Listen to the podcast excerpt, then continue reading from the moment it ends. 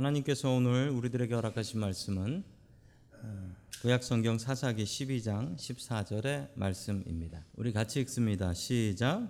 그에게 아들 40명과 손자 30명이 있어 어린 낙이 70마리를 탔더라. 압돈이 이스라엘의 사사가 된 지 8년이라. 아멘. 자, 우리 옆에 계신 분들과 인사 나누겠습니다. 반갑습니다. 인사 한번 해주시죠. 반갑습니다. 반갑습니다. 예, 오후 3시에 돌아왔습니다. 피곤한지도 모릅니다. 이제 피곤하겠죠. 한국에 가서 참 많이 바뀌었다라고 느낀 것 중에 하나가 뭐 전에도 그랬는지 모르지만 금요일 저녁, 뭐 금요일 저녁뿐만 아니라 모든 저녁마다 길에 있는 술집에 사람들이 넘쳐나고 어, 정말 술 안 취해 사는 사람이 없어 보입니다. 길에 지나가는 사람들 참 안타까운 모습이었습니다. 어, 우리들이 금요일이 예, 그렇지 않아서 참 감사합니다. 오늘 이 금요일이 거룩한 금요일 될 수 있기를 축원합니다. 아멘. 자, 계속해서 우리 사사기에 열두 사사들을 보고 있는데요. 어, 드디어 12명 다 나왔습니다. 자, 저 사람들이 12명 다 합니다. 우리 처음부터 한 명씩 어, 외우시는 분들은 외우시고 암기하시는 분들은 암기하시고 한번 가보죠. 시작. 온니엘, 에훗, 삼갈, 드보라, 기드온, 돌라, 야일, 입다, 입산, 엘론, 압돈, 삼손. 우리가 입다까지 했죠. 입다까지. 거기까지는 외우셨을 거예요. 저거 열두 제자도 못 외우는데 저 저 다 외워야 되냐고요? 아, 당연히 외우시면 성경하고 더 친해지는 거죠. 예, 당연히 외우시면 좋습니다. 입다 다음에 이름이 비슷한 입산이라는 사람이 나오고요. 엘론 압돈. 그런데 입산, 엘론 압돈은 한 게 거의 없어요. 그렇지만 열두 사사에 들어간다. 그리고 맨 마지막 사사는 삼손이다. 기억하시면 좋겠습니다.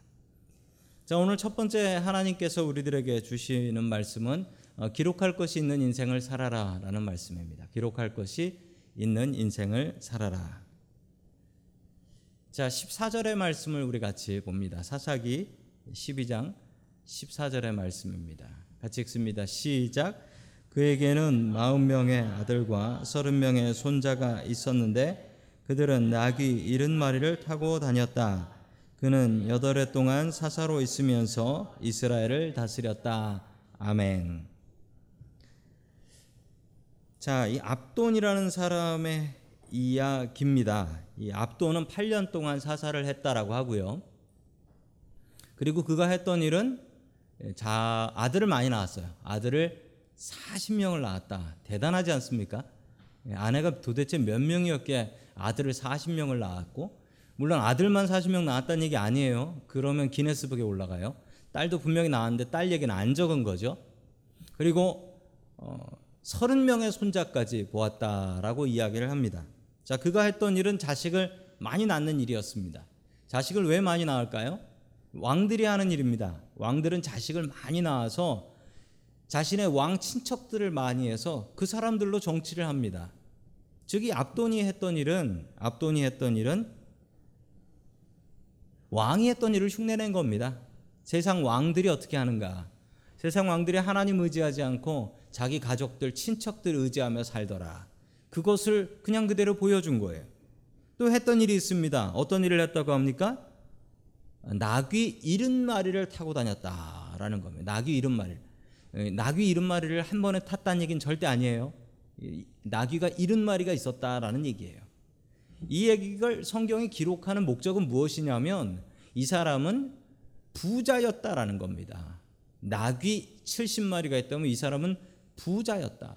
8년 동안 사사로 있으면서 이스라엘을 다스렸다라고 이야기를 하고 있습니다. 자, 이 압돈이라는 사람에 대해서 기록할 건 애들을 많이 낳았고 그리고 부자여서 나귀가 70마리 있었다. 이거 외에는 기록할 것이 없었어요. 딱 한 절밖에 안 나옵니다. 딱 한 절. 이 사람에게 있어서 기록할 건 애만이 낳은 것하고 호화로운 생활을 한 것하고 이 두 개밖에 기록할 게 없다라는 거예요. 자, 바로 그 앞에 나오는 엘론이라는 사람도 딱 한 줄짜리인데요.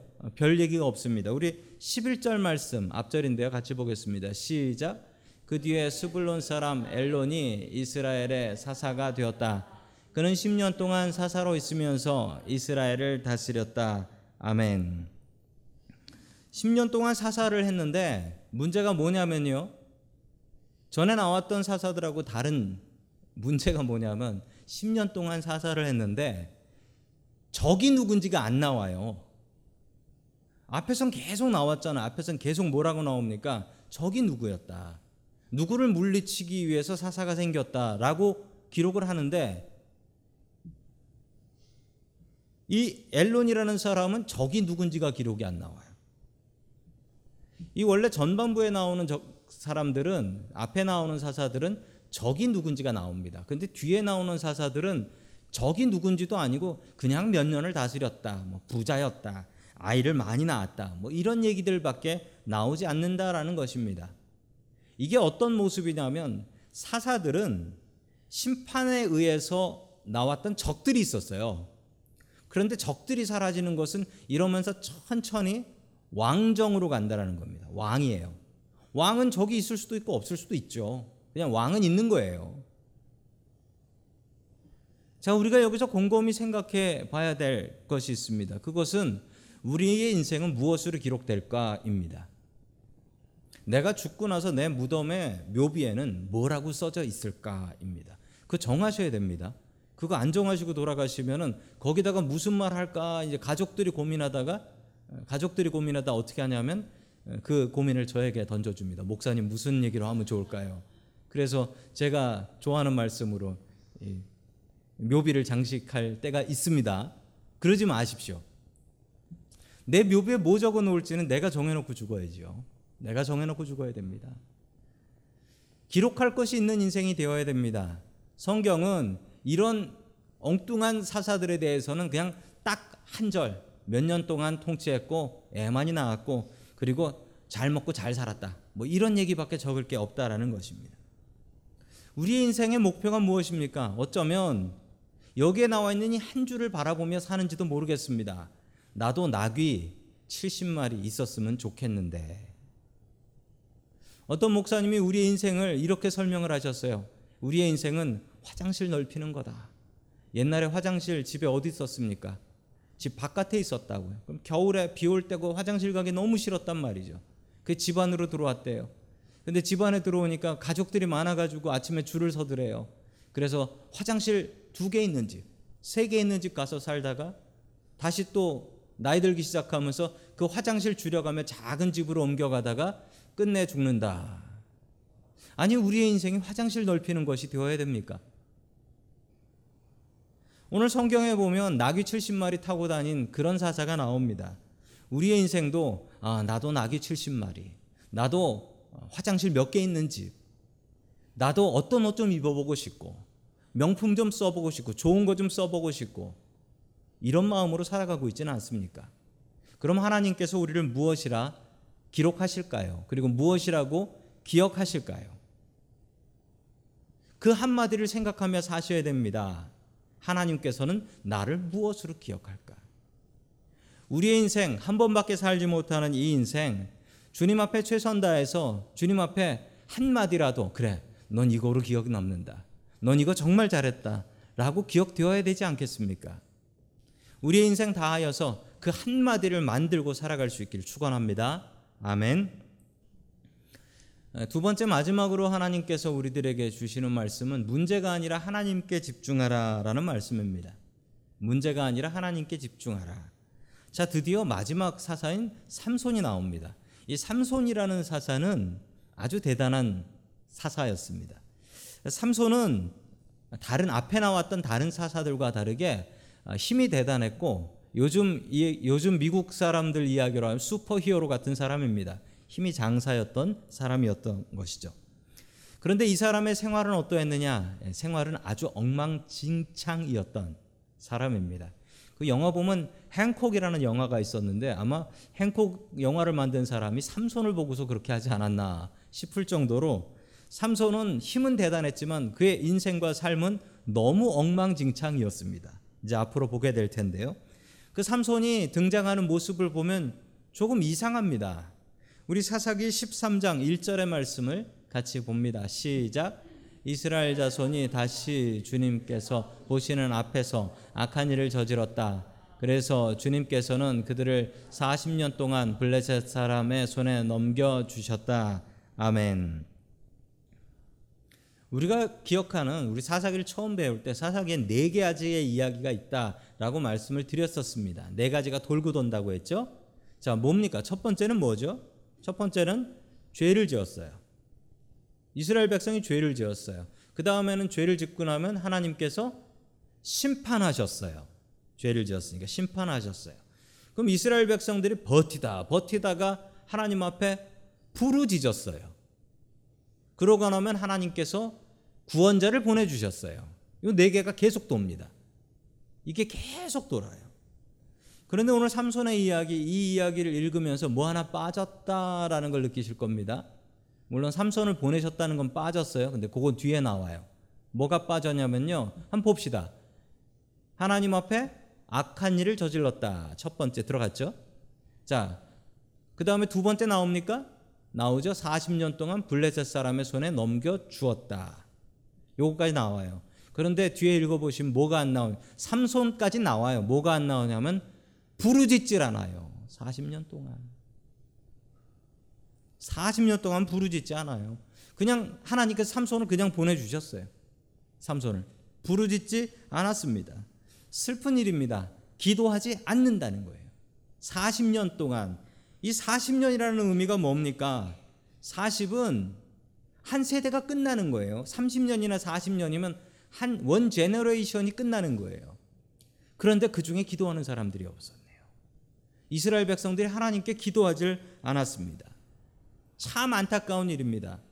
오늘 금요일 날 모이신 성도 여러분들, 우리 여기 모인 성도님들은 그러지 마시기 바랍니다. 우리는 기도하는 사람입니다. 우리 은혜 장로교회에 기도하는 사람입니다. 우리가 기도하지 않으면 이 성전이 무엇 하는 곳입니까? 이 한인들 모이는 곳입니까? 여기가 한인회와 다른 게 뭡니까? 성전은 기도하는 집입니다. 기도하는 집이에요. 기도를 쉬면 안 됩니다. 계속 나와서 기도하셔야 돼요.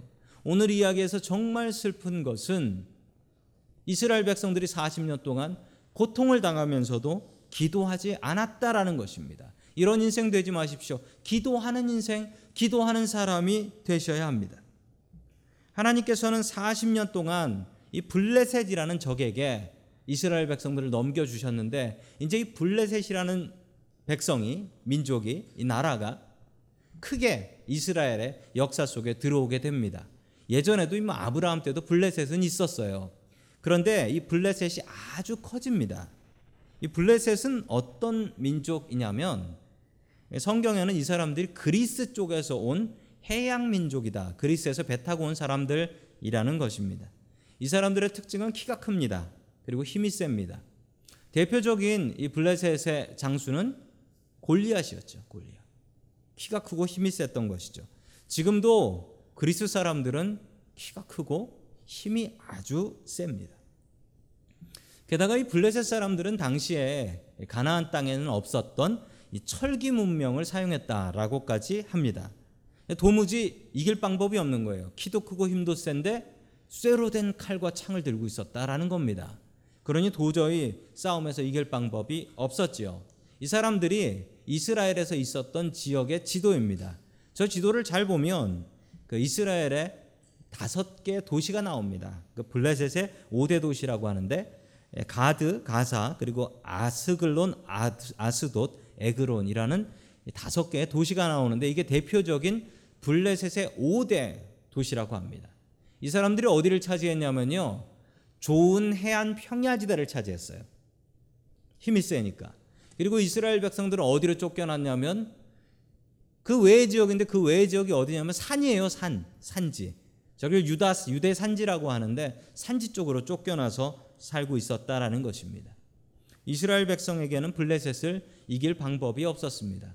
키 크고 힘도 세지 무기도 좋지. 그래서 포기를 했습니다. 우리에게는 블레셋 같은 적이 있습니다. 해결되지 않는 적, 그리고 해결되지 않는 문제. 그래서 우리도 기도를 포기해버리는 그런 블레셋 같은 기도 제목들이 있습니다. 나를 지치게 하는 기도 제목들. 아무리 기도해도 수십 년 동안 기도해도 아니 내 평생 기도했는데도 들어지지 않는 이 블레셋 같은 기도 제목들이 있습니다. 있지요? 성도님들 마음속에 있을 겁니다. 그걸 주님 앞에 포기하지 말고 아뢰십시오. 이스라엘 백성들은 그냥 포기해 버렸습니다. 저 블레셋은 안 된다. 그 이유가 무엇인 줄 아십니까? 이스라엘 백성들은 곰곰이 블레셋을 묵상했기 때문이지요. 저 사람들은 우리보다 키도 크고 힘도 세고 무기도 좋고 그러니 못 이긴다. 이스라엘 백성들은 블레셋에 집중을 했습니다. 자기의 문제에 집중을 했던 것이죠. 그러나 우리가 집중하고 우리가 묵상해야 될 분은 나의 문제가 아니라 하나님입니다. 우리에게 문제가 커지게 되면 우리는 자꾸 그 문제를 묵상하게 됩니다. 얼마나 묵상하냐면 그 문제를 주야로 묵상합니다. 깨어 있을 때도 묵상하지만 잠 잘 때도 그 문제를 묵상해요. 그래서 아침에 일어나 보면 이게 잔 거냐 만 거냐 하면서 일어납니다. 왜 그러냐고요? 우리는 하나님을 묵상해야 되는데 문제를 묵상하기 때문에 그렇습니다. 이스라엘 백성들은 이런 마음을 품었습니다. 블레셋은 못 이겨. 블레셋에 집중하니까 하나님이 너무나 작아 보였습니다. 섭섭한 말씀일 수도 있지만 우리가 가지고 있는 문제의 대부분은 하나님께서 허락하신 것입니다. 우리가 가지고 있는 문제의 해결 방법도 하나님께서 가지고 계십니다. 이 모든 것의 열쇠를 하나님께서 가지고 계십니다. 그 열쇠는 기도를 통해서만 얻을 수 있습니다. 우리는 때로는 우리 앞에 있는 문제의 문이 있으면 그 문을 어떻게든 내 힘으로 열든지 아니면 때려 부셔보려고 애를 씁니다. 그러나 그러지 마십시오.